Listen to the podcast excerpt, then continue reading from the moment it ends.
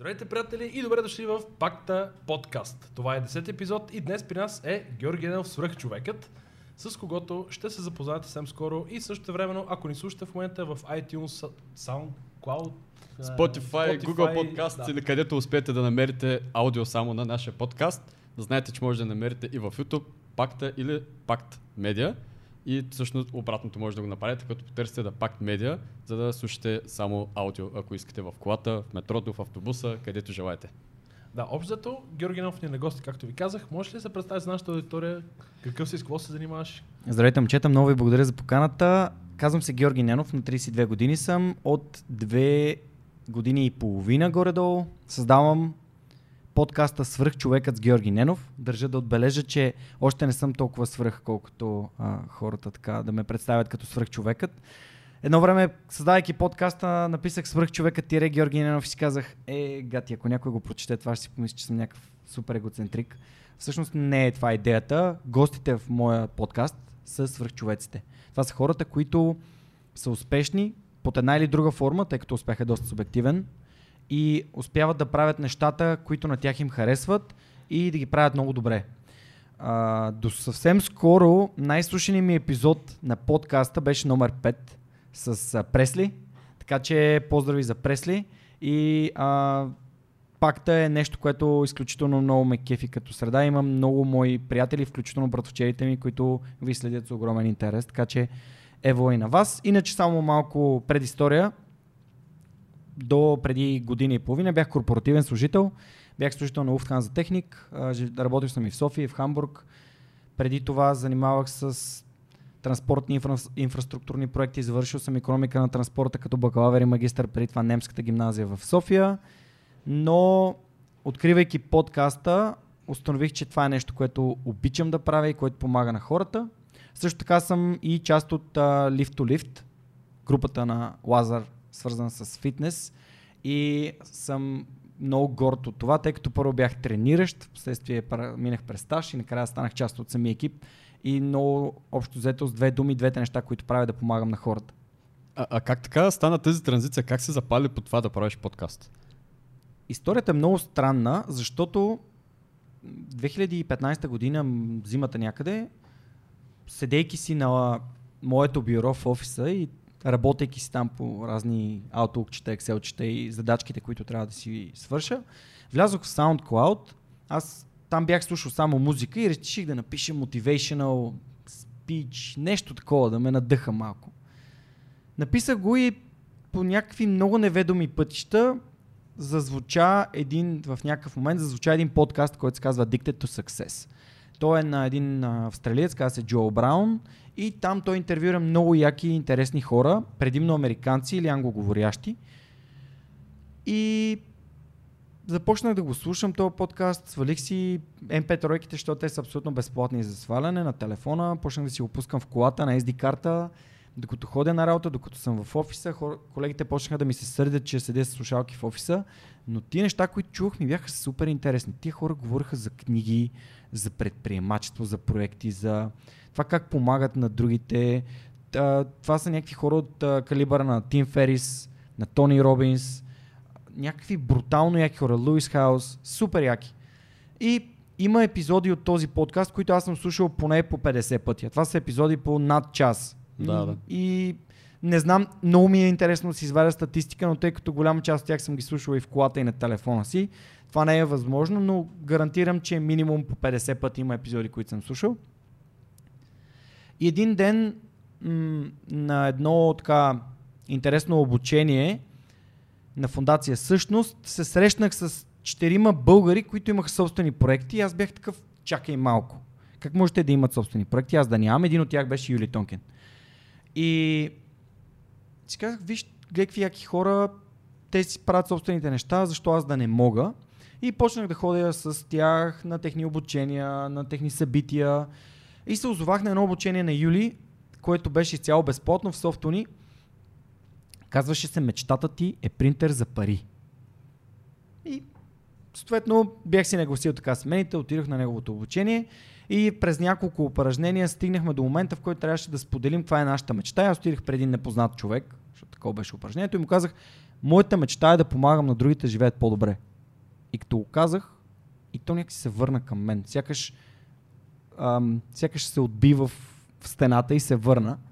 И си казах, добре бе, а на теб какво ти помогна да стигнеш до този момент в живота си, да се чувстваш успешен и енергичен и да искаш да правиш повече неща, които помагат на другите.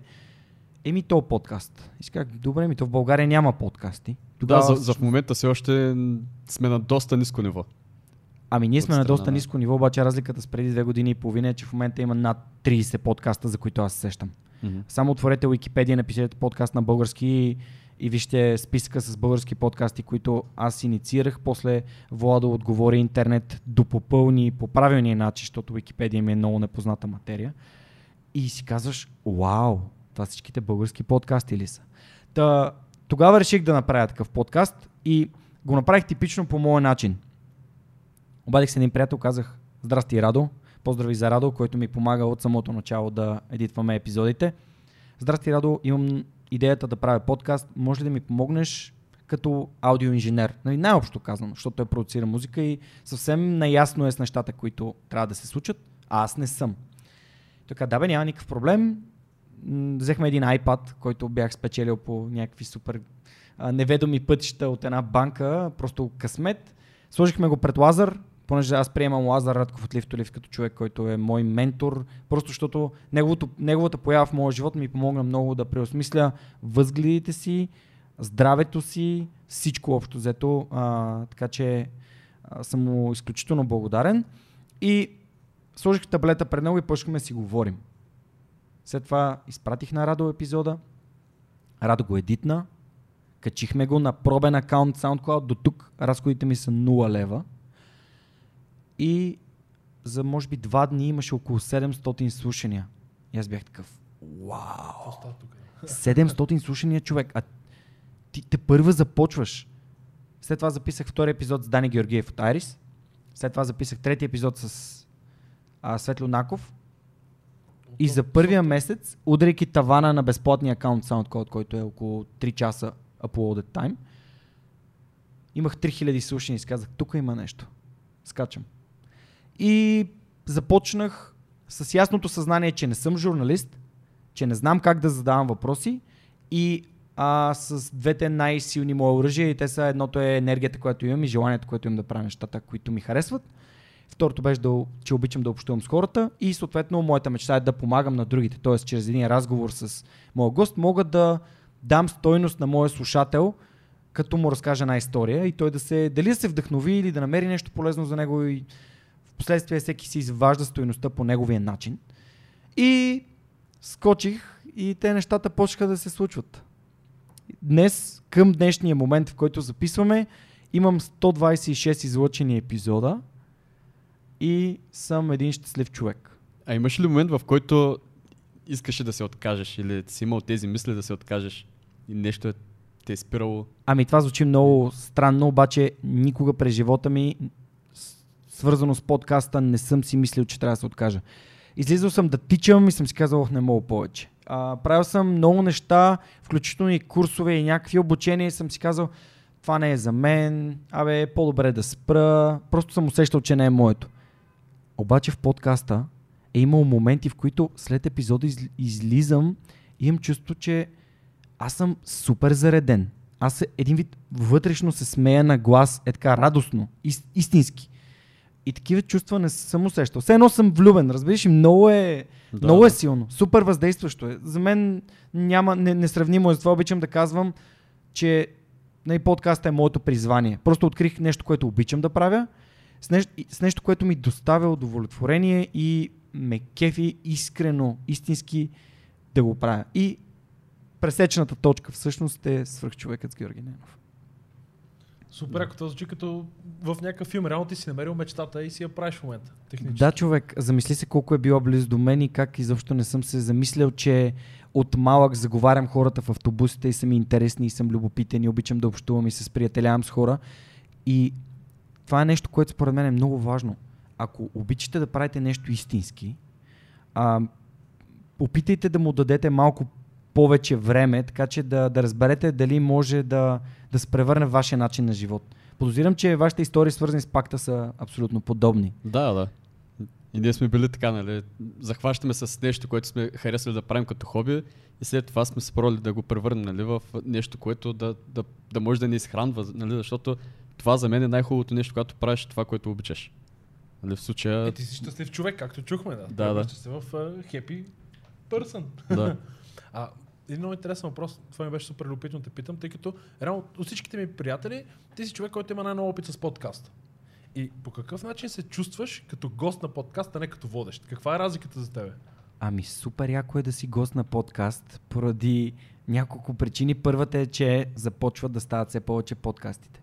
Само да видя дали се сещам правилно. Значи, до тук съм гостувал на Jimon Books, на Непримиримите, на вашия подкаст. 3. Значи, като започвах, имаше 2 подкаста изобщо. И те бяха този, който аз създавам, и на Ники Найденов от Wake Up and Startup, което по принцип ми се виждаше като една абсолютно незапълнена ниша. А якото на подкастите е, че всички са супер тясно насочени към някакви конкретни неща. Което буквално значи, че някой, който се интересува от рисуване, може да вземе 2 микрофона и да започне да прави подкаст за художници или изкуство в България. И ще има хора, които го слушат, защото ще им е интересно да разберат повече за нещата, които ги интересуват. Да, мене между другото това, което казваш, че много специализирани теми може да се обхваща подкаста. Това, което аз, примерно лично като консуматор на подкаста, това, което аз намирам като стойност е, че виждам примерно хора, които се възхищавам по някакъв начин, или хора, които са успешни, или хора, които просто ми харесват. Говорейки си с други хора, споделят своя опит и аз мога да си взема нещо, т.е. нещо на готово, което те са преживяли, или да ви някаква история, или да се мотивирам. Тоест, взимаш някаква безплатна за тебе стойност, защото ти реално гледаш, слушаш и взимаш опита на човек, който трябва да премине през някакви уроци, за да го научи това нещо, ти го взимаш готово от подкаста. Ами, това е така. Когато започвах подкаста, някъде юли месец, около месец преди да пусна първия си епизод, даже не знам дали го бях записал. Прочетох една книга, която обичам да наричам учебник. Това са 7 навика на Стивън Кови. Не е лесна за четене книга и не се чете като роман. Да предупредя хората, защото подозирам, че ще си говорим още за книги. Много важна книга и там вътре има 4-тият навик. Ако отворите в книгата, ще разберете, че той е работи винаги на правилото или на принципа печеля-печелиш. Какво значи това?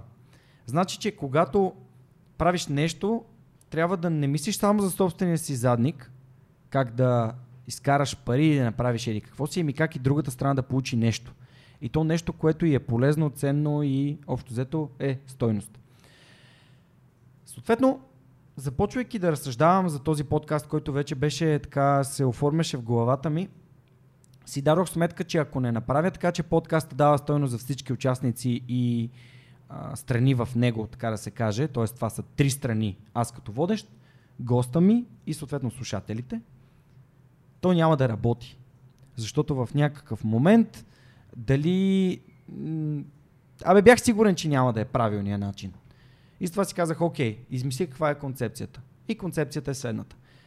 Моите слушатели получават точно това, което ти каза. Нещо на готово, получават стойност, получават опит, получават истории, дали да се вдъхновят, да се мотивират, книги, препоръки за курсове, абсолютно всичко, което моят гост може да им сподели на базата на собствения си опит. И е много важно ние като хора, които представяме на нашата аудитория такива примери, да внимаваме кого каним и той какво говори. Значи, ние имаме отговорността към нашите зрители и слушатели, да сме много внимателни, да не дадем трибуната на някой, който да им напълни главата с някакви неща, които не са много верни, истинни или просто са някакви манипулативни. В лоша посока им предвид. Второто е за моя гост. Моя гост всъщност някои го правят абсолютно без да искат нищо. В смисъл, никой не иска нищо, но стойността, която им даваме, това, че те могат да разкажат на моите слушатели за собственици бизнеси, истории, да ги вдъхновят, да им разкажат за книгите си, за курсовете си, защото смятам, че е честно. Все пак Те ми създават съдържание, а аз им давам аудитория. Това е съвсем нормално. И съответно, за мен остава най-голямата стойност. Повечето хора се смеят, като им кажа, ама да общуваш с 126 супер успешни хора, включително последния ни олимпийски шампион, включително и хора, които имат предприемачески проекти с оценени на милиони евро и хора, които буквално променят средата с събитията си, с книгите си и така нататък. За мен е супер. В смисъл, това е нещо, което мен ми носи изключително удоволствие. Така че и стойност, и смятам, че съм изпълнил този принцип, че подкаста да работи винаги на печеля-печелиш. Така че ако ви искате да правите нещо без значение какво е, то помислете дали носите стойност за другите. Не мислете само за собствения си задник. Смятам, че това е съвет, който просто ми помага да продължавам и да всички да намират стойност и съответно никой да не ми отказва, а напротив всеки да иска да се включи, за да може да даде от себе си, без да очаква, че ще получи, но просто за да даде и така се създава една верига много яка. Да, това е хубавото в тази част е, понеже поне лично аз до сега, когато съм правил някакви видеа или каквото и да е било, винаги е било с цел да забавлява хората. Нали, както Никче обича да казва, или правиш нещо, което да забавлява хората, или ги учи на нещо. И, за да има стойност, това е стойността. Да, нали, някаква стойност да има. И винаги аз нещата, които гледах да правя, е просто по някакъв начин аз да се забавлявам и се надявам хората да се забавляват и нали, явно е било успешно до сега. И по едно време започнах да правя някакви неща, които малко или много почнаха да замислят хората, нали, да, някакви такива кампании, да изчистим, имах една така кампания, да изчистим нали, бокуци и такива неща. И тогава забелязах, че на хората също това им харесва. И тогава беше момента, в който си казах, нали, че мога да започна да използвам нали, тази трибуна, която имам, за някакви хубави неща, за някаква информация, нали, която може да предоставим на хората чрез този подкаст. Нали. Това е главната идея, че аз лично обичам да слушам някакви подкастове, да гледам някакви интервюта и не знам, интересно ми е да получавам някаква информация. И реших, че това е нещо, както ти каза, това ще ми е хубаво на мен да го правя. Да срещам просто с различни хора, да получавам някаква информация и след това пробвахме да видим дали на хората дали ще им хареса, на хората им хареса и това е win-win ситуация. Всички са доволни. Еми да, триъгълник е на win-win condition, това е да. Печеля-печелиш. Като гостувах при Миров непримиримите и си спомням, че той ми зададе въпрос за кого правя моя подкаст. Вие как мислите за кого правя моя подкаст? И за себе си. Кой е най-важният човек в живота ти? Абсолютно. Ако вашата чашка е празна и вие не правите достатъчно за себе си, всъщност няма как да дадете нищо от себе си на другите, защото нямате. Тоест, ако ти не го правиш за себе си и това не те кефи, няма... Да, винаги първо трябва своето щастие да намериш, защото иначе няма да се получи. Реално... Но това не противоречи на това, което казах преди малко. Тоест, да търсиш това, че да има стойност и за другите. Ако ти правиш нещо, което само нали, наранява другите на теб, ти прави кеф, това няма да е окей. И то няма да просъществува дълго. Да, то не е дългосрочно, защото за да може нещо да бъде дългосрочно, то трябва да носи и стойност. Защото нали, много хора тръгват да правят каквито и да е проекти за цел, че нали, в момента навлиза модата на подкаст. Сега ще има супер много хора, които се юрнат да правят подкасти, защото си мислят, че това ще спечелят пари.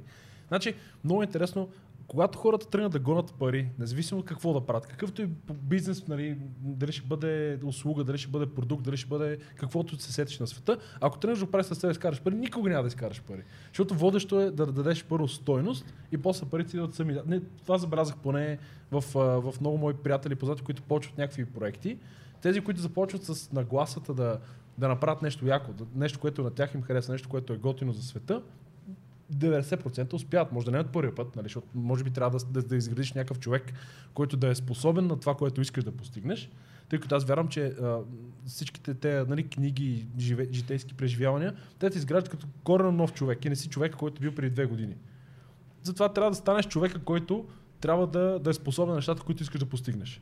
Има един много як цитат на Тихар Фекър. Не знам дали е негов, но има една книга на Тихар Фекър, която се казва "Мисли като милионер и ще станеш милионер". На английски е "The Secret to a Millionaire's Mind".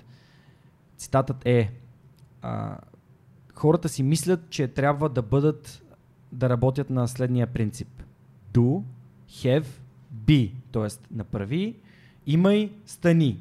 Истината е, че точно както ти казваш: be, do, have. Тоест, стани, след това прави и след това имай. Това буквално е значи да станеш човека, който е способен да постигне тези неща, а не да слагаш целта преди това ти да станеш. Тоест, хората се бъркат, че трябва да станат милионери и какво трябва да направят за да станат милионери. Въпросът е, ако ти живееш в една осъзнатост, че вече даваш супер нова стойност на другите, неминуемо тези резултати ще дойдат след това. И съм съгласен, не, парите не са само цел. Когато започнах подкаста, на мен ми беше съвсем ясно, че има два пътя. Пътя на това да монетизирам и всички бяха монетизирай и другия да ставам по-добър и да създавам съдържание и стойност. И си казах, окей, какви са плюсовете и минусите на двата пътя? Ако трябва да монетизирам и хората ми отказват, както на Тим Ферис 1 милион пъти, на Робин Шарма и на всички истории, които сме чели в интернет, за всички откази, които хората са получили, някой да рекламира, да ги издава или така нататък. Ами, твоята мотивация пада, защото ти получаваш 1 милион нета. Ти трябва да си много здраво копале, за да издържиш всички тия неща. Голям темерот трябва си, да не ти пука толкова. Да не ти пука. Ти представи си колко е смазващо това, отиваш на среща и не се интересуваме, не искам, няма, не става това, няма никакво бъдеще, не става. И сега си представи, че аз съм тръгнал по пътечката, в която аз записвам епизоди, срещам се с хора, това ми харесва, записваме, пускаме и в някакъв момент някой казва, това, което правиш е много яко. Дай да направим нещо заедно, аз ще ти рекламирам при теб, ти ще ми препратиш някакви хора, нали? Говорим чисто хипотетично. Това е едно opportunity, това е една възможност, която се появява след като ти си станал добър. Контентът ти е добър, типично българската дума съдържание, и съответно някой се появява и казва, това е нещо, в което аз бих искал да рекламирам, защото то е win-win. И съответно аз тук съм загубил 0 от мотивацията си, а тук съм щял да загубя огромна част, може би нямаше да имам 120 епизода. Не знам дали щях да имам изобщо някакви епизоди, ако бях започнал, здравей, аз имам 2 епизода, искаш ли да рекламираш при мен? Кой си ти? Да. Така че сега ако отида еди къде си и кажа здравейте, аз съм Георги Ненов от Свръхчовека с Георги Ненов. Имам ежеседмично подкаст шоу, в което интервюрам и общо взето дискутирам историите на успешни, готини хора в България, които са постигнали някакви забележителни резултати от всякакви сфери на дейност. Имам 150-200 часа съдържание. Искате ли да рекламирате при мен? Не, моята аудитория е такава. Те се интересуват от това. И това е топла аудитория, която вярва на това, което аз им казвам, защото е истина. Защото иначе не би го казвал. И аз им разказвам за собствената си история и за моите си терзания и мисли, това, че ходя на психотерапевт, например. Има хора, които ми пишат и казват, ама ти що го казваш това? Защото ми е важно да ме познавате, хора, аз не съм Слави Трифонов. Нали, аз искам да знаете кой съм аз, какво ме интересува, от какво се интересувам наистина, а не тук свалям една маска, слизам от подкаста и съм някакъв съвсем различен човек и на улицата подминавам хората. Ако някой ме спре, наскоро имаше едно събитие, дето една жена се обърна и почна да си говори с мен, ти си от Георги Свръхчовека. Да, аз съм супер яко, какво намираш за полезно, споделям го с приятелите ми и те супер много се кефят. Това е велико, бе, хора. В смисъл, аз създавам една, както и вие, една общност от приятели. Аз не искам слушатели, които да минат през следващата радиостанция. Така, аз искам хора, които наистина се припознават в това, което правя. Да, то създава една общност, реално, от хора с общи интереси. Това е готиното. И някакси виждаш, това, което най-много ме кефи, че първо, че има много креативен характер, т.е. ти си напълно свободен да си правиш това, което искаш ти. И другото, което ме кефи, че е напълно зависи от тебе. Тоест, дали ще успеш или не, нямаш оправдание пред тебе. Тоест, не е, той така каза, масово. Ти си единствен човек, който мога да направя успеш или не. Това много ми харесва. И в подкаста, и като цяло в креатив нещата. Това са креатив нещата, защото никой не ти казва, това се прави така. Ако аз бях започнал по книга как се прави подкаст, най-вероятно нямаше да стигна до никъде.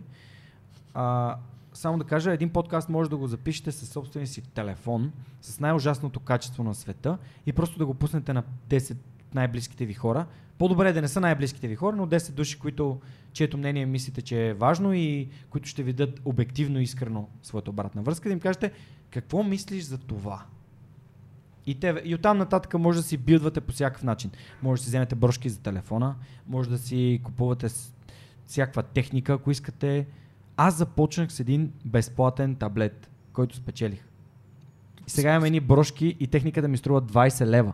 Да, според мен точно това е супер важното, да можеш да започнеш от дъното, защото можеш след това да оцениш до къде си стигнал. Така, защото да. Ако просто започнеш първият подкаст, имаш техника за 3000 лева, няма тръпката това, че са борил да стигнеш до там. И аз сега си представи, че правиш тест с техника за 3000 лева, записваш 1, 2, 3, 4, 5 епизода и си кажеш, това не е моето. Да, още по-лошо. Аз имам много такива приятели. Да. Имам приятели, които скачат от нещо на нещо. Обаче са хора, които са разглезени. Да. И заставай, примерно, искам да тренирам тенис. Това е най-якото нещо на света. Отива, купува си ракета за 300 лева, екип за какво си, маратонки за 500, примерно 2 бона влага. Кой три? То е тъпо, бе. Аз съм викам, добре, как, защо? Имам такъв пример в моя живот. Началото на годината реших, че най-накрая трябва да се запиша на някакво бойно изкуство.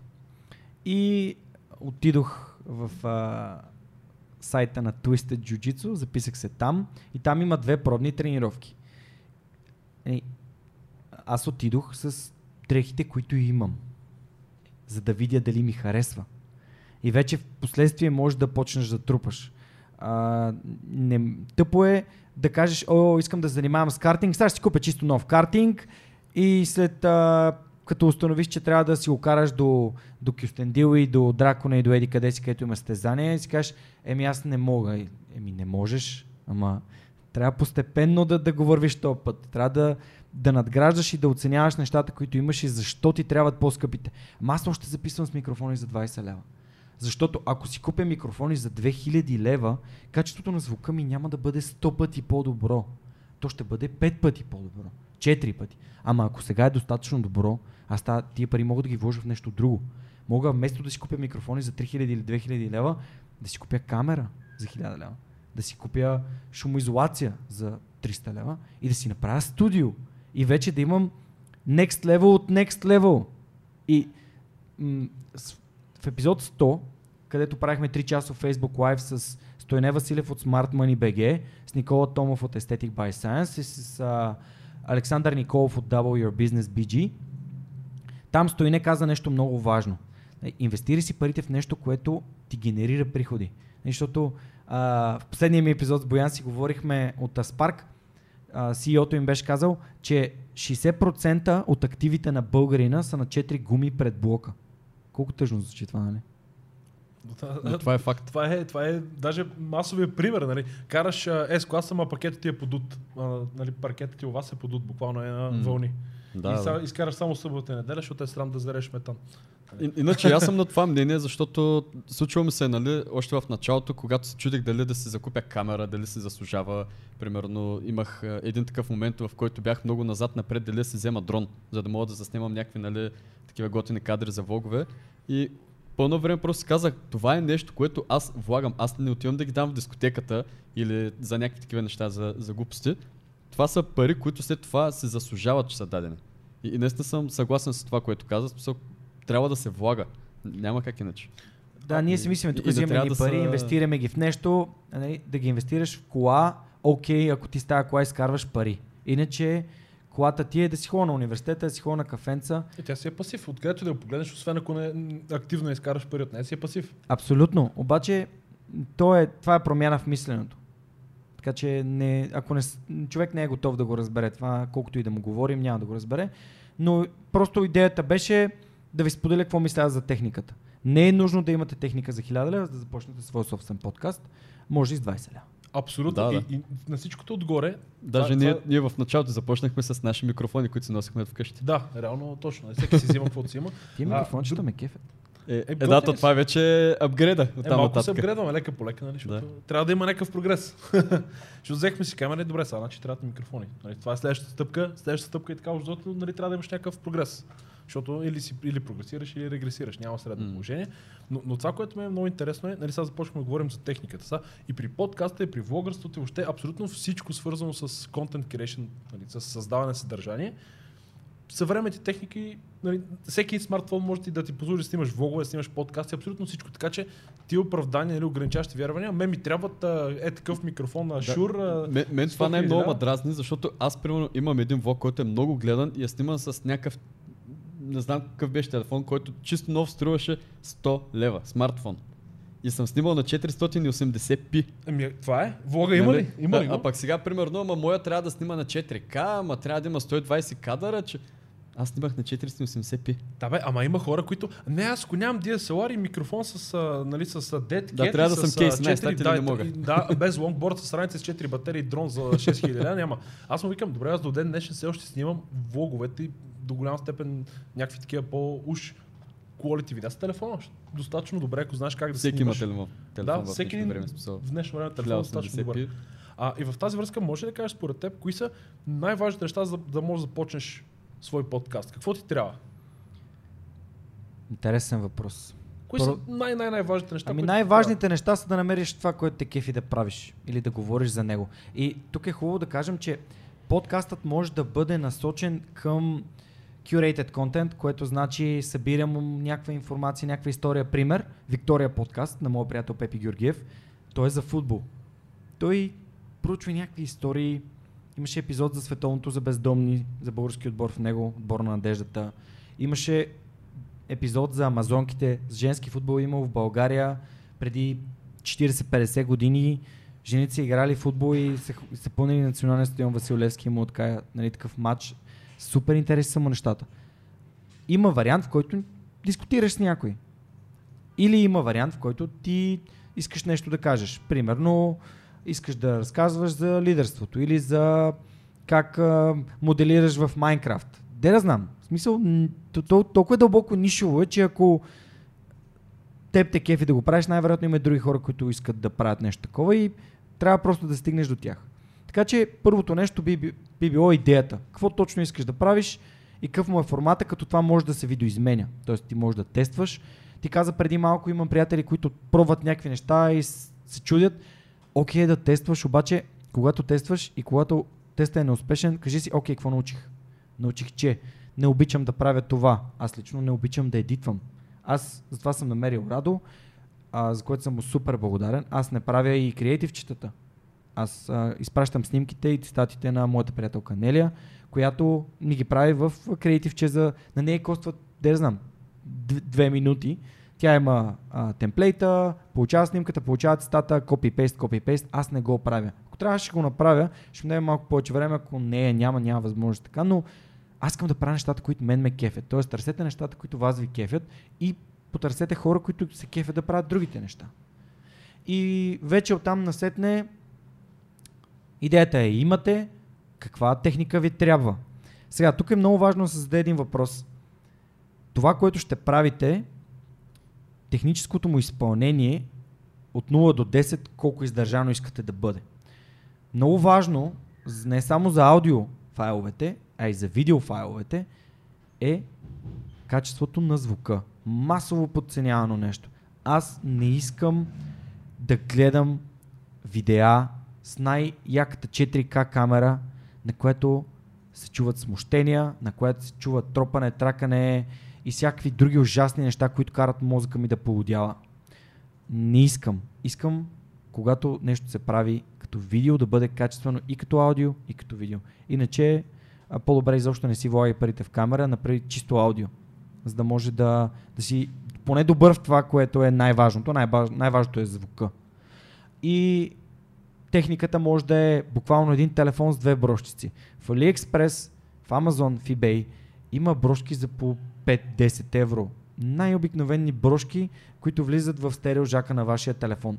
Да, няма гаранция, че вашия телефон може да записва, но това може да го проверите. Мисля, че достатъчно технически грамотни хора слушат този епизод, за да разберат как могат да си вземат една брошка, да тестват или да си намерят преходник, който да записва, но не скачате на микрофони за 1000 лева или пък на разни сетове на огромни производители, които са безбожно скъпи и нямате никаква гаранция, че това ще сработи с вашия телефон. Вие вече имате техника и си казвате, сега ще трябва да си купя еди какво си, айде още 500 лева, айде още 1000 лева и така. Така че това е в техниката, е второто нещо. И третото, разбира се, е разпространението. Като препоръчвам, ако вярвате в това, което да искате да правите, да го покажете или да го представите на своите приятели и да ги помолите, ако на тях им харесва, да го споделят с техните приятели. И това е bare minimum. Това е просто малкото и най-необходимото, екзистенциалното на процеса по създаване на един подкаст. Това е идея, изпълнение, техника, техническо обезпечение. Изпълнение и разпространение. Извинявам се. Да, според мен това наистина е точно така, всеки може да се запише с телефона, каквото и да лише влог, подкаст и така. И в днешно време имаме Facebook, имаме Instagram, имаме всякакви социални мрежи. Безплатни. Готов трафик. Ти имаш приятели, много приятели. В повечето случаи много рядко някой се намира всъщност да има много малко приятели, които се е добавил, нали? Аз даже имам някакви хора, които честно не ги знам във Facebook, кои са. И ако просто ги постваш тези епизоди, все някой ще ги слуша. Все може да започнеш от някъде. Това ми е идеята, нали? Че не е прямо както преди правиш, пускаш някакъв подкаст, няма Facebook, няма нищо, надяваш се някой да те намери. Аз така започнах. Даже, между другото, все още идеята, понеже сайта така и не съм почнал да пиша, което е my bad. От всякъде е моя грешка. Първата статия, която ще напиша в сайта, в блог частта е защо започнах подкаста преди да имам собствен сайт. И защо това е важно. Защото Facebook е собствен сайт, изцяло безплатен. Да, това не е вашата платформа, но да, там имате абсолютно безплатен трафик. Тоест това, което вие казвате. Ако си направите собствен сайт там, започвате от няколко хиляди лева, само за изграждането му, дори и някакъв безплатен WordPress, окей.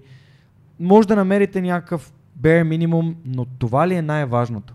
Има една книга на Гари Келър, казва се The One Thing. И вътре има един много важен въпрос, казва се The Focusing Question, т.е. въпроса за фокуса. И то е, ако можеш да направиш едно единствено нещо, което ще направи всичко останало ненужно или безполезно, какво би било то? Еми, отговорът на този въпрос в моя случай е запиши епизод. Защото всичко останало произлиза от това съдържание. Така че замислете се, нали, кое е това нещо, което ще направи всичко останало абсолютно ненужно за правене. Ми запишете си епизодите и вече вие не може да тичате преди да се научите да ходите. И не се опитвайте да правите 250 неща, докато се учите да ходите. Просто няма да се работи. В тази връзка искам да те попитам един много интересен въпрос, тъй като чувам много полюсови мнения около, нали, правилото на 80-20. Тоест с 20% усилие да постигнеш 80% резултат. Ти привърженик ли си на това правило или по-скоро според теб не е твоето нещо? Естествено, че това е може би най-якият съвет ever. И кое е това нещо, което като го направя, без да е перфектно, т.е. мога да постигна 80% от ефекта. Аз съм много голям фен на това, защото аз съм много енергичен и когато имам някаква идея, просто скачам, правя го и ако се налага да го доправям, т.е. да го едитвам в последствие, тези останалите 20%, само си го представи така. Ако с 20% от усилието си постигаш 80% от резултата, това значи, че втория път с още 20% ти стигаш до 96% от общия резултат. С два теста. Започнах подкаста, пуснах първите си 5 епизода, първите си 4 епизода, намерих друг подкаст. И си казах, гледай, пич, има сайт, прави много яки въпроси, има всичко. И слушах му подкаста, казах, окей, какво прави по-добър от мен? Това. Какво прави аз по-добър от него? Това. Комбинирах нещата. В петия епизод с Пресли, аз вече имах въпроси и той ми каза, ти си много подготвен. Ама аз видях какво е донесло резултати и кое ми харесва в другия подкаст. Приложих го и вече подкаста версия 2.0 беше на петия ми епизод. Не на 500-ния ми, на петия. И съответно, там вече съм next level. Нали, колко бързо, само за 5 епизода съм научил урока, който беше с минимум усилия да достигна до някакво ниво, да едитна това ниво и след това да продължа да се развивам. Безспорно, ако се замислите, в живота си сте направили много, много важни неща. Например, да отидеш да тренираш, 20% да отидеш да тренираш са да отидеш до залата. Не са самата тренировка. Защото ти като отидеш до залата си кажеш, аз така не че съм. Така съм тук, дай се разлижи малко. Да, абсолютно. Така че помислете на това. Нали, то не го възприемете буквално, но има малки неща, които реално носят по-големия резултат. Да, идеята тук според мен, нали, то няма как никой да изчисли с точност кое си 20%, кое си 80%. Идеята е дали си струва да дадете, защото за да постигнете 100% от нещо, шансът е, че трябва да дадете 150% от вас, нали, за да може да постигнеш 100%, то дори никога не е сигурно, че ги постигнеш. Затова по-скоро опитайте се да се абстрахирате от, нали, най-фините детали, т.е. аз не съм достатъчно готов, това трябва да стане по-добре, чакай ще го запишеш 66 пъти, докато стане както ми харесва. Просто действате в насоката, в която вас ви кефи, и номер е това да ви доставя удоволствие, нали, независимо дали е подкаст, дали е влог, дали е видео, дали е каквото и да е, нали. Каквото правите, правете го така, че да имате удоволствие от това нещо. И между другото искам да вмъкна примерно, нали, когато каза съветите ти за начална подкаст за техниката, кога да греднеш. Аз имам си едно мое правило, което съм си изградил и според мен много яко работи, не знам, вие ще кажете какво ми сте въпроса. Защото аз съм човек, който много обича техниката. И особено като даде нещо ново, което е някакво революционно, аз искам, независимо дали ми трябва, просто викам, не, това. Привези за холограм. О, трябва да го имам. Значи холограма, брато. Значи не мога, искам на бюрото ми да има холограма. Може струва 10 000 лв., ама чакай се, това е холограма сега, нали? Кой има холограма на бюрото? Нали? Това абсолютно никаква практическа насоченост не е. Обаче подкаст и бам, холограма сега, смисъл това, кой има, нали, както и да е. Защото знам, да се познам, че просто веднага бих си купил нещо, което не ми трябва. Има много интересно правило. Когато излезе нещо, което би ми послужило, да речем нова камера, нов микрофон, нали, слушалки с 65 000 микрофибри, нали, чуваш, да не казвам какво, как ти расте косата, правят ми следното. Ако си взема съответната техника, тя дава ли ми повече нови неща, които мога да правя? Или не ми дава? Тоест, подобрява ли ми до такава степен нещата, които правя, или по-скоро ми дава по-готини фичери, които не ми решават, нали, проблема като цяло. Тоест, ако мога да снимам с телефона, видео, което е примерно, да, HD качество, нали, т.е. минава някакви, нали, минимални стандарти, HD, нали, Full HD в най-добрия случай, снима ли снима? Сега това снима 65K, окей, ма HD е достатъчно, нали, хората без това няма да го оценят.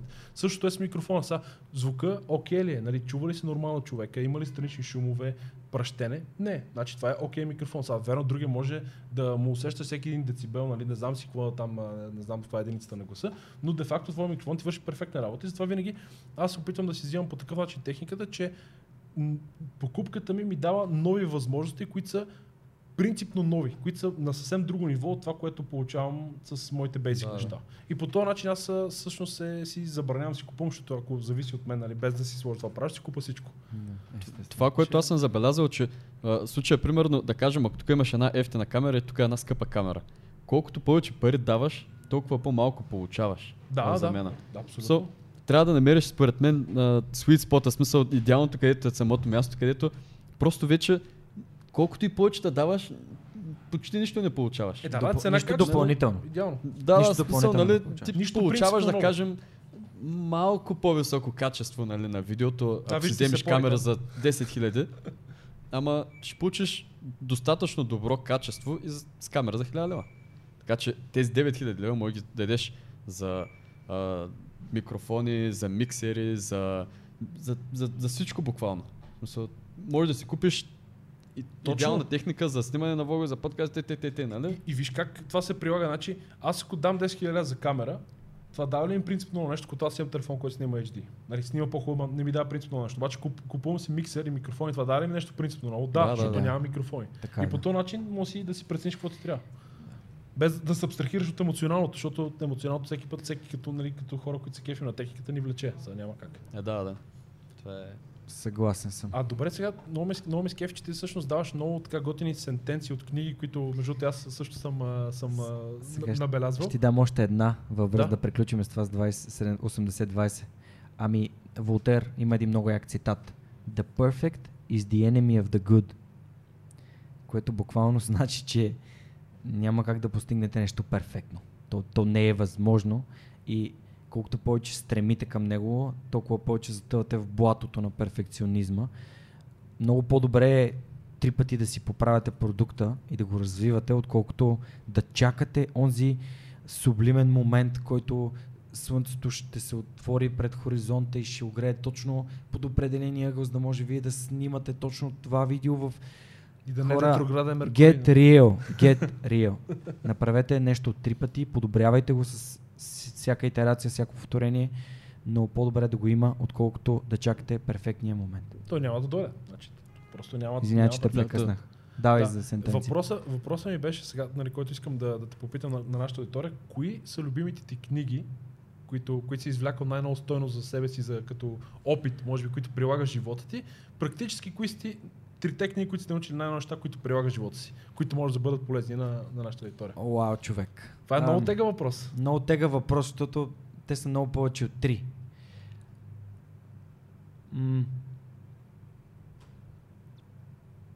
Ще започнем с една доста интересна книга на Виктор Франкъл, Man's Search for Meaning, човек в търсене на смисъл. Виктор Франкъл е създателя на логотерапията, това е част от психологията. И той е евреин, който е бил в концентрационните лагери по време на Втората световна война, и той е бил не в кой да е, в Освенцим, т.е. там, където е било най-така... Как се трябва, да. Човека е през погледа на неговото страдание, той открива изключително важни неща за реакциите на човека и неговата психология. А всъщност, колкото повече се замисляте защо го казвам това, защото колкото повече разбирате психологията, толкова повече разбирате маркетинг. Защото маркетинга е психология, хора. Какво пишете ти, бе, хора? Това са несъобразителния Heaven Bull, между другото, решили сега да си прави поръчките от онлайн магазина по най-удачния момент. Да. Всяко едно тите доставка към вас. Добре, аз почнах да се преценявам дали не е 10. Не, страшно. Така да не дойде някой с... След подкаст ще си говоря, като ти прекъсна мисълта. Добре, няма проблем. Така че психология, защото психологията е свързана с маркетинга, колко повече се замисляте за психологията, толкова повече разбирате от нещата, които се случват във вашите глави и в главите на хората, с които работите. Втората книга, изключително баяснат съм за да кажа за нея, това е Tools of Titans на Тим Ферис. Това е книга, която аз може би на първите 10 или 15 страници има един много силен цитат и то е: ако можеш да направиш едно нещо за примерно 10 години, какво ти пречи да го направиш за 6 месеца? И ти си такъв: вау! Защото никога не си успявал да замислиш, че можеш да скъсиш този период да направиш нещо и да си дадеш сметка, че ако промениш своите действия, реално много по-бързо можеш да стигнеш до там, на където си тръгнал. Разбира се, само да кажа нещо за верния и грешния отговор, той е силно контекстуален. Контекстът определя верния отговор. Тоест не може да кажете: сега ще стана милионер за 6 месеца. Не. Защото при някой може да случи, при други не. Зависи от много неща, които не зависят. В един случай не зависят от вас, в другия са просто контекстуално невъзможно. Така че хипотетично казвам, и не може да станете Григор Димитров за 6 месеца. Това не е възможно. Просто изисква се технологично време. Така че просто искам да кажа, тази книга е на базата на неговия подкаст. Представете си, ако тази книга е на базата на неговия подкаст, как биха изглеждали нашите книги, свързани с гостите, с които сме говорили и това, което те са казали. Мисля, че е една много яка валидация, че хората имат нужда да четат книги по подкасти. Яко. И сега последната книга...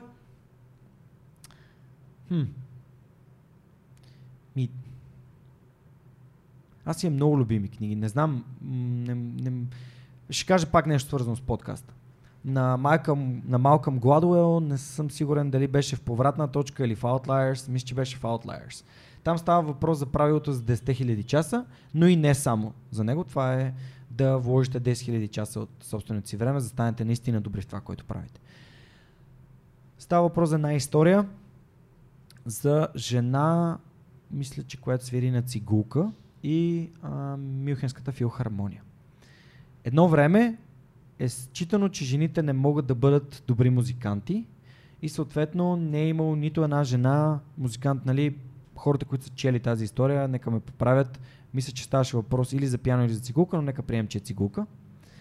Но най-якото на тези прослушвания за музиканти е, че се провеждат зад параван.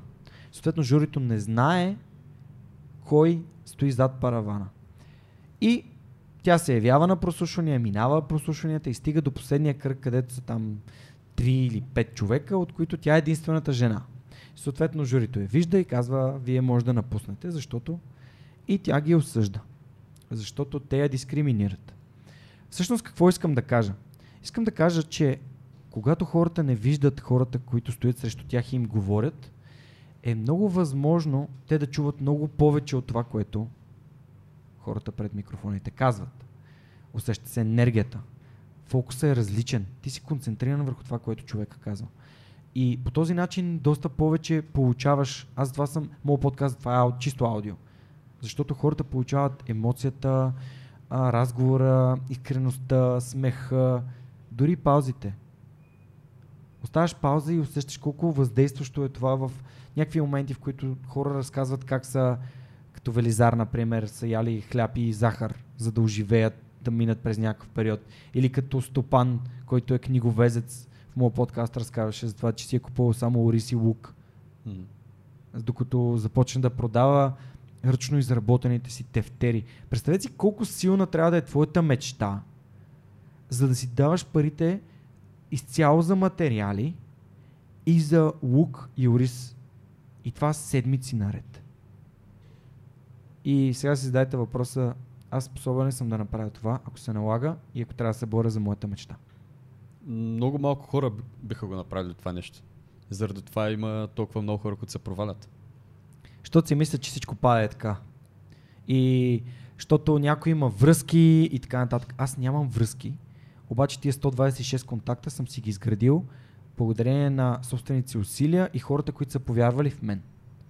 И сега мога да се обадя на еди кой си и да му кажа: здравей, имам нужда от помощ, би ли могъл да ми помогнеш, тъй като искам да направя това и това и това. Човека отсреща може да прецени, той не е задължен по никакъв начин да се съгласи, но аз имам тази възможност. И казано е, че мисля, че през 4 човека можеш да стигнеш до Путин и до президента на САЩ. Президента на САЩ не бих искал да стигам до него в момента, но по принцип. Което, замислете се, това значи, че най-вероятно за 2 или 3 обаждания вие може да стигнете до всеки един човек в България, от който имате нужда. Но тук има едно ограничаващо вярване на хората, че ако кажеш на някой, че имаш нужда от помощ, той си мисли, че ти си слаб. И съответно много малко хора искат помощ, когато наистина имат нужда от нея. Случва ми се наистина близки мои приятели да искат помощ в последния възможен момент. Когато кораба потъва, че... Кораба вече е abandon ship. Но, слава богу, се е случило така, че те искат помощ и тези, които могат и искат да им помогнат, се намесват и живота се променя. И на мен ми се е случило и аз съм оставал без работа, било ми е гадно, но съм знаел, че ако поискам помощ, поискаш, ще ти бъде дадено. Много буквално звучи, но ако ти си гладен и искаш да си купиш храна, отиди при един човек и не му казвай: дай ми пари или дай ми храна, кажи му: дай ми работа или дай ми да направя нещо, което за теб е важно, защото аз имам нужда да се храня. Нали? Не давам пари на просеци, но това не значи, че не подкрепям каузи и не купувам храна на хора в нужда, което е съвсем различно. Защото просека може да си инвестира парите в това да си купи пиене. Ами да, но между другото, тук искам аз само да допълня, аз съм точно против това да давам пари така първо на просеци, защото реално не знам къде отиват парите. Аз предпочитам, ако е гладен, да му купя нещо за ядене. Ако е жаден, да му купя, примерно, вода, нали, безалкохолно, каквото, нали, реши. Но, примерно, когато идвам към офиса тук, аз минавам през един светофар. Аз идвам всеки ден. И събота и неделя съм идвал и през седмицата нон-стоп. Има много често там момче и момиче, които имам чув, че се редуват. Не, просят. Ето си изграден бизнес модел. Просто, да. Да. Никога не съм ги виждал събота и неделя да са там. Ама, чакай. Както искаш го разбере. Good point. Но събота и неделя никога не съм ги виждал да са там и да просят. Ама има още нещо много силно. Знаеш кое е? Значи има много хора, които, представи си какъв човек трябва да си, колко трябва да си безкрупулен, това им е бизнеса. Те взимат хора, които са изгорели с някакви, нали, кредити и такива неща, които нямат дом. Почва да просят и им остават 20% това, което вземат, защото ги слагат в определени места, защото те са техните места за просене. И някакво, ти си принуден да просиш, за да може един човек ти вземе 80% това, което си взел, да може да си купиш нещо. Ти не си принуден, ти си го избрал. Технически говоря ти, естествено, ако си здрав прав човек, нали? Ако си здрав прав човек, казваш: I fucked up. Да, бе, да. Поем отговорност за това, което съм направил. и ще направя така, че то никога да не ми се случва. А естествено, напълно съм съгласен. Аз ти говоря кое е в главата на човека, който проси. Така. Защото, нали, за мен много е интересно, не знам вие какво мислите по този въпрос, но аз много смятам, че до голяма степен, нали, не обичам да генерализирам, но случая това нещо, което смятам, че е общо вярно за много хора. До голяма степен човечеството тръгва надолу, когато смяташ, че някой ти дължи нещо. Нали, че държавата ти държи нещо, ма държавата е такава, ма това, значи той трябва да ми помогне, но не трябва, ма чакай бе, единственият човек, който трябва нещо да направи за тебе, това са твоите родители, докато навършиш определена възраст. Оттам насетне... И те не са задължени. Да, но аре по закон, до 14 годишна възраст, те са задължени да се грижат, да те отглеждат. Да. Оттам насетне, абсолютно никой, ама никой, освен теб, не е виновен за това, че ти си нещастен, за това, че ти не си успял, и просто не ставаш, ти не носиш стойност. Защото много често забелязвам хора, примерно до 30 годишна възраст, стоят по кафета, нали, джан, джун, дискотеки, туйно. Няма работа. То няма работа в тази държава, човек, чай кафенцето. Да, не. Как ще ме работя аз за 500 лева? Викам, чакай, ти какво мога да направиш? Ти осъзнаеш, че това, което ти можеш, не строи 500 лева. Нали? Защото много така ми е напри сърцето тази тема, защото примерно майка ми е начален учител. И там знаете какви са заплатите. А тя смятам, че е човек, който носи ужасяващо, но тя е човек с 3 висши образования, изключително еродирана, нали, с... И заплатите, знаете какви са на учителите, и някакъв човек, ама как ще ми работя като читача 500 лева? Мисля, чакай аз ти знаеш аз кой съм. И това много ме дразни в менталитета на хората, че те смятат, че някой, държавата, Бог, приятелите, семейството, чакай, защо трябва да ти помагам? Да, аз мога да ти помогна, ако прецена, както ти каза, нали, мога да питаш за помощ и човек, ако прецени, ще ти помогне, а той не ти е длъжен да ти помага. А много хора се сърдят на приятелите си, че му отказват помощ, което никой не ти е длъжен да ти помогне. Нали, поне аз съм съжалявам. Но има и нещо друго пак много важно, че няма и срамна работа. Няма. Да. Понеже винаги трябва да започнеш от някъде. Ма чакай малко, аз си говорих с един приятел, знаеш колко пари можеш да изкараш, ако чистиш входове? 8-етажен блок, може, колко пари... Има хора, които буквално само това правят. Ама един вход, който се чисти до 3 часа, 100 кинта. Както искаш, 20 хода като правиш, е ти 2 бона. Само искам да ти кажа, че един от последните ми епизоди беше с Ива Бонева от Център за приобщаващо образование. Тя е изключително готин човек и заедно с мен ще бъде лектор на едно събитие, което се казва Форум Ключ. То е нещо като TED, но създателите му общо взето избират 8 души, които имат какво да кажат, и тази година ще бъде на 20 април. И тя ми разказваше, че докато е била студент в Софийския университет, е работила като чистачка в библиотеката и е чистила тоалетните на библиотеката. И аз си питах, защо? Тя каза, защото часовете бяха удобни, защото ми беше супер удобно като студентска работа на няколко часа. Те, жените, които чистеха там, нали, не ми позволяваха да чистя тоалетните, защото бях прекалено млада, нали, като студентка, но те бяха изключително добри и така. Но виж, човек, който е супер успешен, който буквално променя, който се бори за да се махнат институциите в България, за да може децата, които са без родители, да растат в приемни семейства и на места, където има някаква здрава среда. Тя работи в тоалетна. Какво толкова? Аз съм работил в склад и съм мъкнал бетон и съм мъкнал всякакви неща, които ми кажат. Нали? И това бяха... Никога не забравя, че си купих първите си маркови маратонки със собствените си пари. Със собствените си пари. И първите дрехи, които съм си купил, отишъл съм на шопинг и съм си казал, аз си ги изкарах, аз си ги заслужих. Ти знаеш ли колко беше яко, като си купих първи автомобил със собствените си пари? Значи, това е нещо, което е плод на вашите действия. И ако си мислите, че някой ви е длъжен да ви купи кола, да ви купи телефон, сте се объркали. Това, че... нашите родители са си позволили да им се качим на главата, някой от нас, не значи, че те са длъжни до края на живота ви да казват да, ама веднага хоп. Те може да нямат възможност. Вие не знаете какво ме коствало. Вие да ходите на курс, защото аз съм ходил на курс по английски в времената между 90-та и 2000-та година, когато точно се е минало през прехода и така нататък. Да ходите на училище, да ви дадат джобни и тъна. Не знаете какво им е коствало на тях. Те са дали най-доброто, на което са били способни. Това, което се иска от вас, е да сте си научили урока и да бъдете благодарени на тия хора за всичко, което са ви дали и на които са били способни да ви въздадат. И съответно да поемете отговорност за собствения си живот в някакъв момент. Супер яко беше.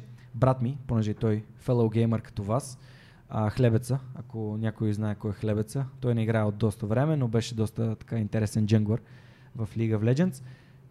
Брат ми, всъщност, той започна да изкарва пари като ученик, цъкайки League of Legends. Пиче си, бустваше, играеше си и никога няма да забравя, защото той искаше пари от баща ми си го издържаше, аз си работех вече, ние сме с доста голяма разлика. И когато си взе първата геймърска машина. И отиваме вкъщи, баща ми се прибира, сядаме си, нещо си говорим там на вечеря. А, какъв този компютър? Това е компютъра на брат ми. Ама кой го купи? Викам, парите си негови. Колко струва? 3K. 3K. Откъде има толкова пари? От игрите. От тогава наслед на баща ми никога не обели дума за това, че парите са нещо безмислено. Защото цял живот той не си губете времето, на мен ми го обяснява още като съм бил дете. След това брат ми по същия начин. Какво си губите времето? Изведнъж брат ми изкарва пари. С това подозирам, че тук се усмихвате, подозирам, че ви е познато. Същото, да. Да, но брат ми го направи, защото правеше нещо, което обича, защото аз го подкрепях. Тоест, давай, ти можеш, той влага време, училището му вървеше, изкарваше добри оценки, ходеше, тренираше си, смисъл, изглеждаше добре, не се беше оставил само да седи и децъка, защото живота е комбинация от много неща. И ако ние зарежем здравето си, в един момент здравето ни зарязва нас. Както Велизар обича да казва, здравето е шапката на главата на здравие, която само болния може да види. Да, много хитро между това, като си го представиш, нали, много добро. Това си го крада директно. Взех сега. Да.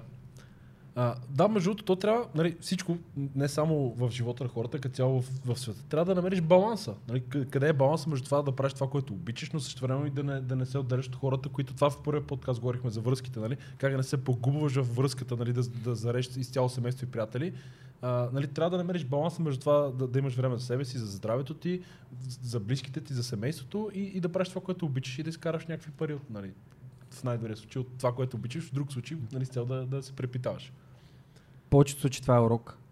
И то е като много силен и звучен шамар. Повечето го получаваме още в гимназия, когато решим да спрем да излизаме с приятелите, защото си имаме гадже и ние сме царете на света, или в последствие да зарежем връзките си е тъпо, освен ако ние самите не сме избрали наистина да го направим. Тоест, не сме казали вие не ме интересувате в прав текст на хората или не сме ги зарязали там, когато те са имали нужда от нас. Всички тия уроци аз съм ги минал. И е важно да имаме социална среда. Изключително важно. Просто то е фундамент. Вие не можете да живеете сами сте само за две места. Едното не е много хубаво, започва с Орел и завършва на Андовци, там до Малашевци.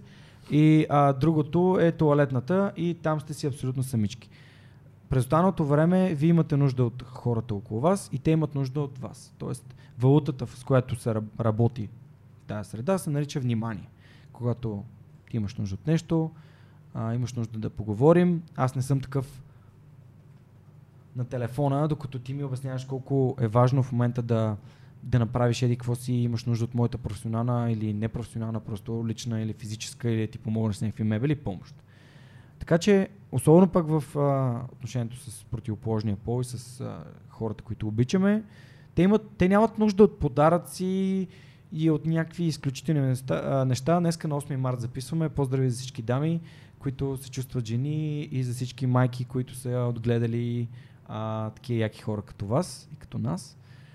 Но те имат нужда да им се обадим, да кажем здравей, обичам те, държа на теб, да им отдадем вниманието си. Дори така, обадете се на майка си или на баба си или на човек, който ви е помогнал да стане човек, който сте, и му благодарете и му кажете, че го обичате, защото това е наистина важно и ето това е вниманието, защото това ще се запомни, докато някои неща просто никога няма да оставят следа, защото не носят емоционална стойност. Да, много хора се опитват да прикрият нали, някакви неуверености в тях чрез някакви материални подаръци. Нали? Тоест ти не се чувстваш достатъчно уверен да кажеш на човек как се чувстваш и се опитваш да го замаскираш с някакви големи подаръци, нали? Което малко е... Ма то все пак може би това е до момента зависимост от човека до какво ниво е стигнал, нали? На осъзнаване. Той може да е стигнал до някъде, но тези неща, аз понеже нали, споделих, че работя с психолог и това супер много ми помага, аз започвам да разбирам колко истина има в думите, че първите 7 са най-важни. Тоест има неща в моето минало и в миналото на всички ни, които са предпоставки за това поведение. Пример ще дам. Много често се случва хора да кажат: не дей да си искрен, не дей да споделяш, хората ще наранят, такива някакъв тип неща. И всъщност ние си изграждаме на базата на това, което някой ни е казал да ни защити, и си изграждаме един персонаж, който ние живеем, но ние не сме този персонаж. И така се раждат огромен брой ограничения от типа на това типично, между другото това типично женското с той сам ще се сети, е точно според мен е свързано изцяло с детството и с майките и с бабите и всички добри съвети. Хората си казват: ами аз няма да му кажа какво ми е, той ще се сети сам. Ами ние не сме някакви четящи мозъка феномени оракули. Ние не знаем какво ти е. Пускаш махалото. Да, до момента в който ти не кажеш: имам нужда да поговорим, защото искам да ти споделя нещо, което е важно за мен, или имам нужда да ми помогнеш, защото преживявам тежък период в работата, или еди къде си. Просто кажете си, бе хора, кажете си. И ако той човек също вас не иска да ви слуша, ми вие сте в грешната връзка. Ако той очевидно не иска да ви помогне и да ви слуша, изобщо да ви обърне внимание, като му казвате, че е важно за вас, ми помислете си малко дали искате да сте там целия си живот. Нали? Това е изцяло личен избор, но колкото повече разбираме, че човек, който сме е плод на голяма част от нещата, които те са в нашето несъзнавано. Това са неща, които ние сме преживяли и дори не си спомняме, но те ни определят. Комплексите са от до. Някой има такива пари, аз искам да имам коли, пари, това е най-важното на света. Ми замисли се, когато си болен, дали тия пари могат да ти помогнат да оздравееш. Някой път могат, някой път не могат и си кажеш: това ли е най-важното? Стив Джобс е един много добър пример за човек, който се е държал много арогантно и кофти със своите служители. Безспорно е променил света и продължава да го променя, защото има огромен импакт това, което той е направил. Но с всички тези пари той не успя да се излекува от нещо, нали? Така че, ако днес е последния ден в живота ви или утре, как искате да ви запомнят останалите и как искате да сте живяли? Да, то тук, за мен поне, сега ще питам и теб, нали, вече каква ти е дефиницията, но аз смятам, че като хора, нали, като създания, които имат разум, нали, единствените създания до момента известни, които имат разум, ние трябва да се примиряваме с скотското, нали, общо това да физически да оцелеш, защото за много хора да бъдеш успешен означава ти да можеш да, нали, да ядеш, да спиш, да имаш дом и да продължиш рода. И край, значи това ти приключва мислите ми.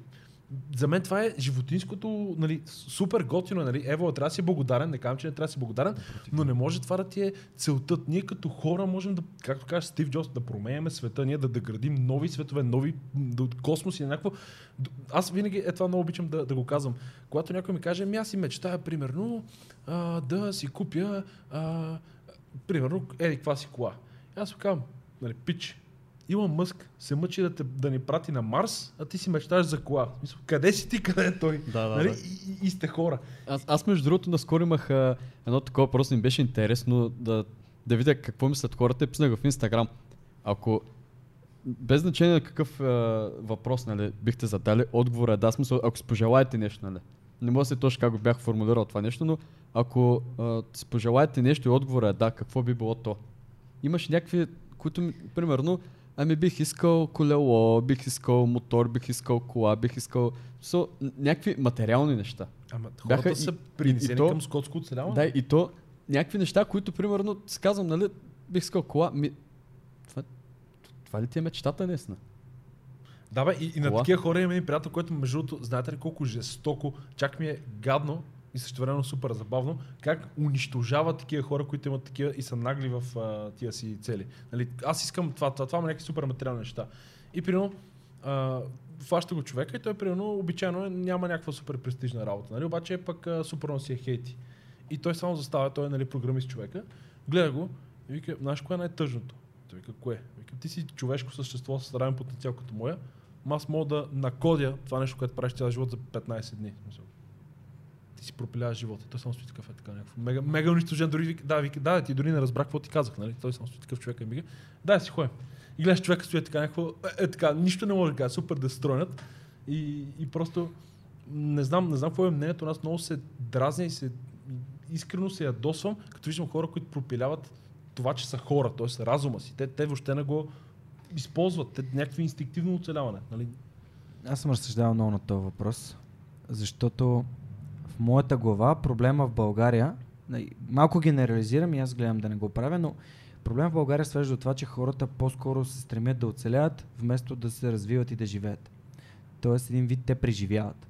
Което значи, че ако можем да си представим пирамидата на Маслоу, те гледат да покрият най-долните нива. Това е нормално, защото когато можеш да погледнеш нагоре, чак когато има къде да стъпиш.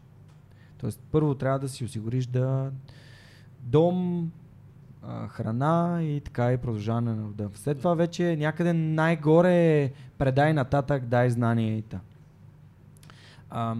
И понеже всеки е в различен етап от своето мислене, осъзнатост и развитие, всеки разсъждава по различен начин на тая тема. И за всеки е важно различно нещо. Ще дам пример с моя отговор на този въпрос. Мисля, че Стойне Василев от Smart Money беше пуснал във Facebook такъв пост. Ако никой не може да ти откаже нещо, какво би било то? И всъщност това, което аз бях написал, е, че бих потърсил Джеф Безос или Тони Робинс, за да стана чирак под някаква форма. Тоест, един вид всеки ден да прекарам с тях в период между 2 и 5 години. Защо? Защото когато ти общуваш с такъв тип хора, тяхното мислене те променя. Както мен, моя подкаст, Addicted to Success, както промени мен. Вътре в подкаста някой казва, че понякога хората около нас са токсични, те ни нападат, държат се лошо, груби с нас. Например, този твой приятел.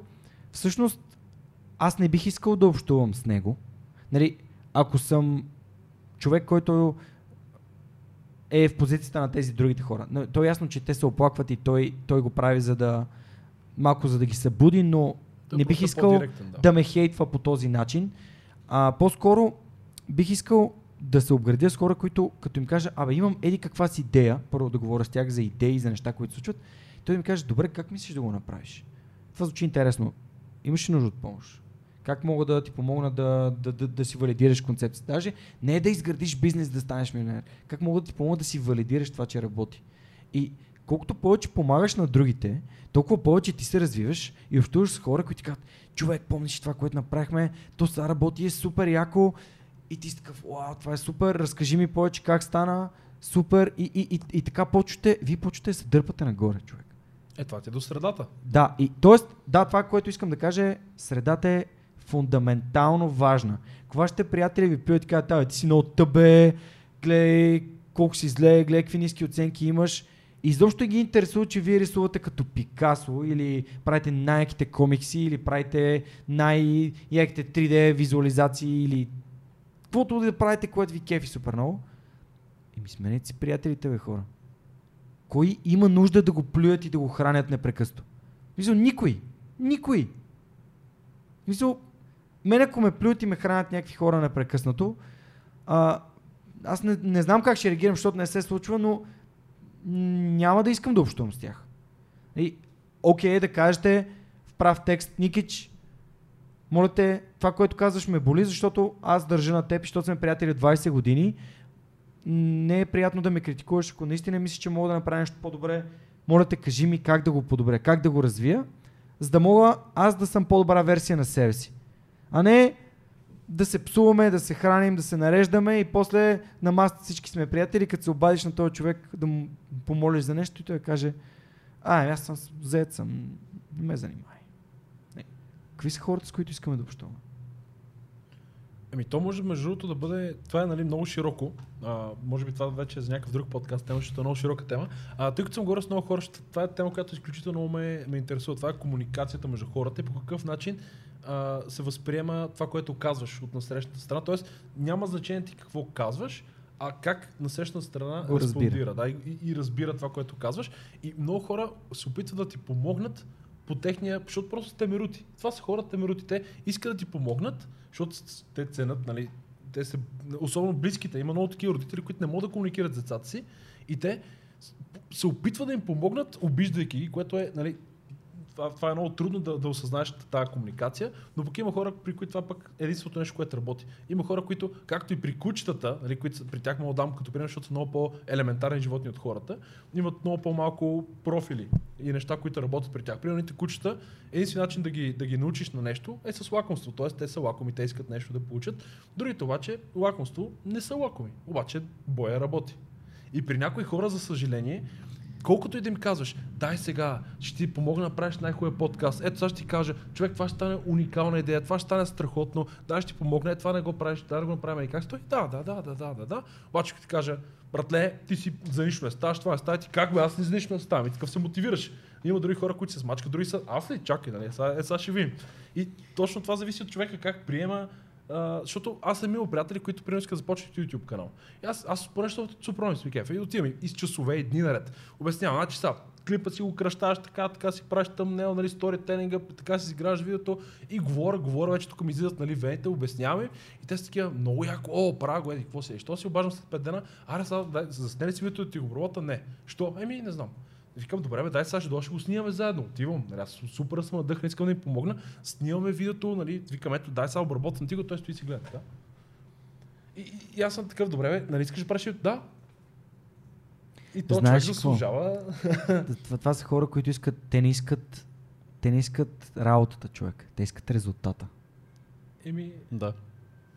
Има го и това, но пък... Всички искат да са Кейси Нейстат, но не искат да минат през това, което Кейси Нейстат е минал, нали? Да.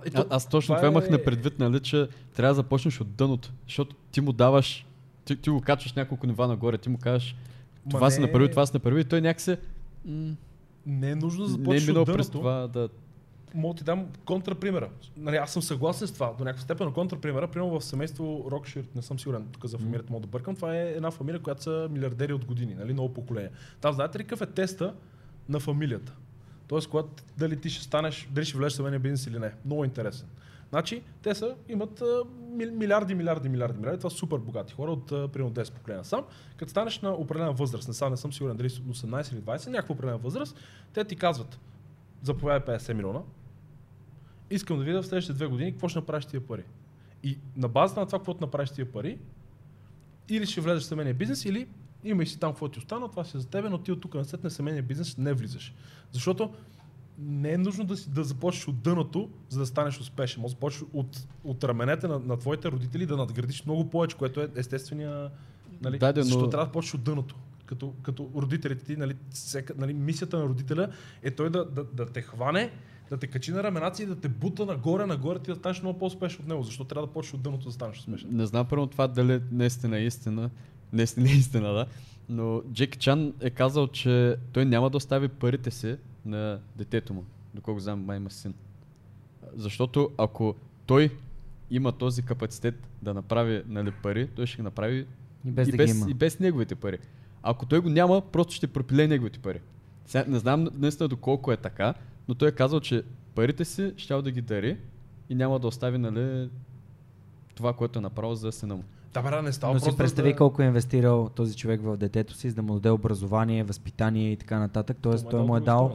Да. Той му е дал всички останали ресурси, от които детето има нужда, за да стане някакъв адекватен човек. Да, аз не казвам, че го остава на произвола на съдбата, нали, вече спасява. Просто това не е игра, в която започва от 7-мо ниво. Това е игра, която започва от 1-во ниво. Нали, то детето ти се ражда, обгрижваш го по някакъв начин. Понеже брат ми е доста по-малък и аз буквално съм го отгледал. И виждам какъв е процеса. Защото той е... То е буквално от една годинка детенцето почва да получава сигнали на базата на реакциите на хората за това, което правих, дали е правилно или не. Със същата дама, Ива Бонева, само да се върна, тя ми разказа в епизода как влиза в институция с 180 бебешки креватчета в една стая. 180. И вътре не се чува едно дете, което плаче. Това струва ли ви се нормално? Не. Обаче защо? Защото децата са свикнали, че колкото и да плачат, никой няма да отиде. И това нещо се изгражда в нашата така несъзнавана памет. Ние нямаме една така здрава среда, в която сме израснали, и съответно ние създаваме една нездрава среда. Когато ние сме свикнали на нас да ни дават и да ни коткат и да, маме, кола ли, кола, добре, къща ли, къща, добре, и накрая мама и тата, като ги няма, какво правим? Да, бе, ти просто ще го направиш сам. Това е... Това дето го говорихме в началото, be, do, have, ти си само на have, ти не си никой. Ти си никой. Ако не си положил усилия да станеш човека, който си, значи ти си никой. И завинаги ще бъдеш никой. Така че потърси кой си и кой искаш да бъдеш, защото никога не е... Аз на 30 години осъзнах, че 10 години нищо не съм правил. Впоследствие осъзнах също, че тия 10 години са ми трябвали, за да стана човек, който съм. И да стигна до тук, и да стигна до подкаста, и да мога сега да си говорим. И то си говорим за тия неща, които преди 10 години изобщо нямаше да ме интересуват. Ще си отворя лодчето, да си играя, да си хилвам там, да си райдвам и голям кеф. Но живота не свършва с това, защото аз искам да помагам на хората и когато осъзнах каква е моята мечта, нещата се попромениха. Може ли да задам един така нали, затварящ въпрос, защото нали, малко се разпиляваме. Нали, явно имаме много неща да си говорим, може да правим в последствие друг подкаст, ако между другото е интересно нашите зрители и слушатели. Нека дадат знак, защото дайте знак. Бих се радвал. Да, абсолютно. Въпросът ми е, той е двустранен. От една страна, идеята за свръхчовек е от Ницше ли я взе? Първи въпрос. И второ, какво за теб е свръхчовекът? Идеята за свръхчовекът не идва от Ницше. А идеята за свръхчовекът идва от всъщност кръстника на свръхчовекът, се казва Стилян Запорожанов. Спомням си, когато ми дойде идеята, седнахме с него да обсъдим, нали, какви са имената, които аз съм мислил, и той каза, твой подкаст се казва Свръхчовекът с Георги Ненов. И аз бях такъв, вау, колко яко. За което съм супер благодарен, че измисли толкова силно запомняща се и провокираща дума, защото смятам, че това е важно. И в последствие всички започнаха да ме питат дали има нещо общо с Ницше. Дори наскоро бях гост в едно списание Геомедия и там един от въпросите беше какво е общо между мен и Ницше. Аз казах, че единственото общо е, че аз говоря малко немски. Така че това е всичко. Но съм проучвал темата за Юбе Менш, нали. Има връзка, защото аз също смятам, че свръхчовекът е човек, който е повярвал в себе си, за да постигне нещата, които иска. Тоест, първо е повярвал в себе си. Защото ако ти не вярваш в себе си, никой няма да повярва в теб. Защото ако ти не повярваш, че можеш да избягаш 1 километър за еди какво си време или 1 миля за под 4 минути, никой никога няма да повярва, че ти ще можеш да го направиш. И ти каже, давай, ти можеш, аз виждам, давай. Никой няма да те накара да направиш нещо, което ти самия не вярваш, че можеш да направиш. Но ако ти повярваш, ще съберат супер много хора, които ще кажат, мислиш, че можеш. Да, добре, аз ще те подкрепя. Виждал съм как тренираш, колко си отдаден, ти ще се справиш. Аз вярвам в теб. И това е окриляващо. Окриляващо е някой да те приеме с това, което ти искаш да постигнеш и да те подкрепи. Наскоро гледах лайв някакви видеа на Божо, който прави зимно ком емине. Човека направи ком емине през зимата. За 9 дни. 9 дни. Wow. Тичане. В зимни условия. Абсолютна машина. Абсолютен свръхчовек. Обаче аз си представи, че този човек не беше повярвал, че ще го направи. Какво му пречеше да се откаже на Витиня или някъде, където му стане студено или... Нищо. Нищо и никой. Никой няма ти каже, ти се отказа, гледай колко си зле. Хората чеха са, добре, ти опита, добре, но вътре ще изяжда от... Ако ти знаеш и винаги си искал да го направиш, то ще изяжда отвътре. Ето и Дизела също съм го интервюирал, супер як човек, супер яки хора, но това, което ги отличава успешните хора е, че те вярват в себе си. На тях не им е нужно някой да дойде и... Давай. Ами, те са такива, аз мога, аз ще се справя. Аз вярвам в себе си и като положи усилията и като намеря системата, ще го изградя като успешен бизнес, кауза, идея и така нататък. И само ми препомни втората част на въпроса.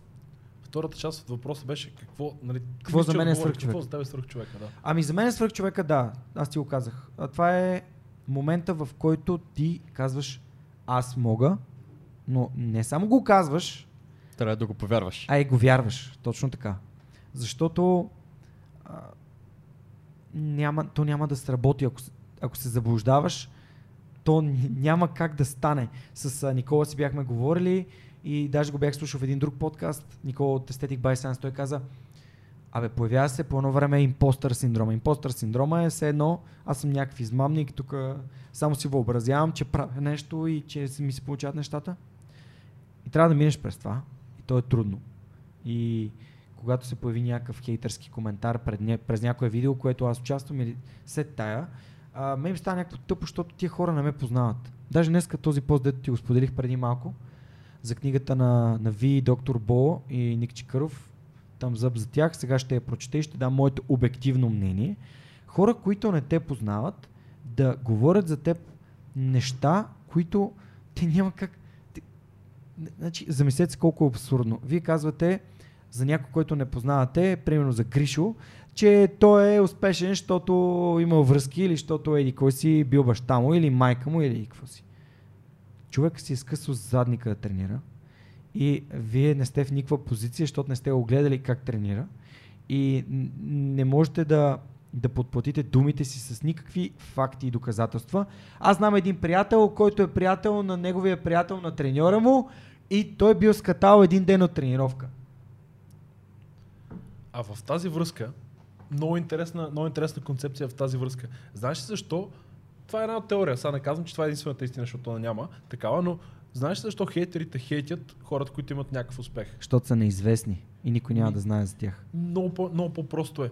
Защото хейтерите, когато виждат някой да успява, те виждат, че те не биха могли да успеят на тяхното място и затова той има връзки, той има късмета, Бог го е дарил, нали, еди кой стои зад него, защото човек, когато види някой да успява, той си казва, нали, колко му е, и също време си казва, добре, аз нали, нямам, нали, това не го осъзнаеш, това е в подсъзнанието ти, ти знаеш, че не можеш да го направиш и затова хейтиш другия, защото просто това ти е слабата позиция, ти просто не можеш да признаеш, че този човек е по-добър от тебе и естествената позиция е да го нахейтиш, нали, всеки човек е минал през този период.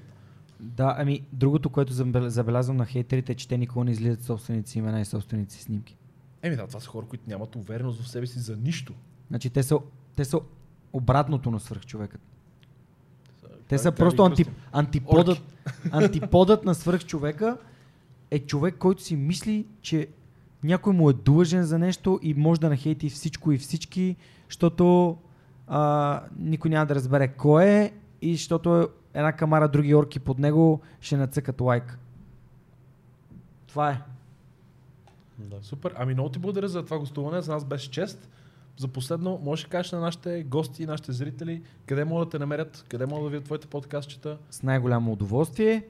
Моят подкаст се казва Свръхчовекът с Георги Ненов, където са вашите подкасти. Там може да намерите и моя подкаст. За жалост в YouTube имам само аудиосъдържание.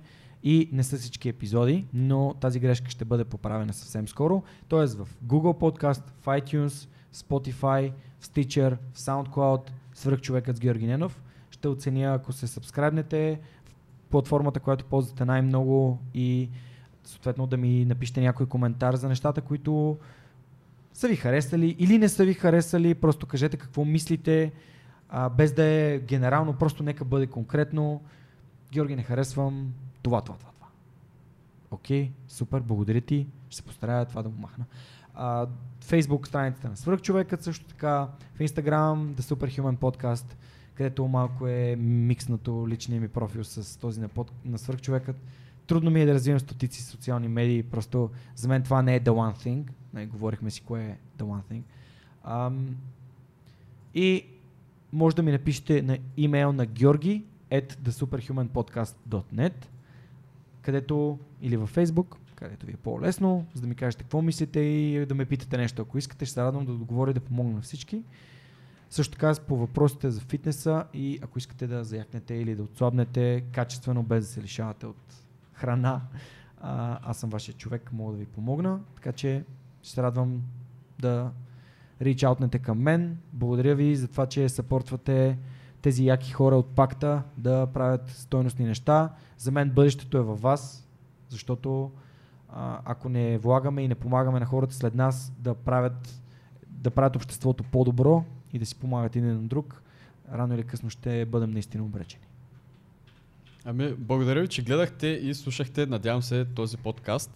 И ще надявам се пак да направим. На мен беше много интересно, ако има желание. Ние сме хора, на хората им е интересно. Ние сме тук, свърх хора сме събрали, така че... Можем да го направим и седмична рубрика, момчета. Аз съм абсолютно за. Да. В играта съм, бройте ме, когато имате нужда от мен, аз съм на разположение. И ако имате въпроси, ще се радвам да помогна на вас, защото, както ние си говорихме преди малко, тя пицата е една, обаче може да я направим по-голяма. Така че първо да сме по-полезни на хората. Заедно към върха. Абсолютно заедно, да. Заедно можем повече, вярвам в това. Да. Ами, благодаря ви и до следващия път. Чао, чао. Чао.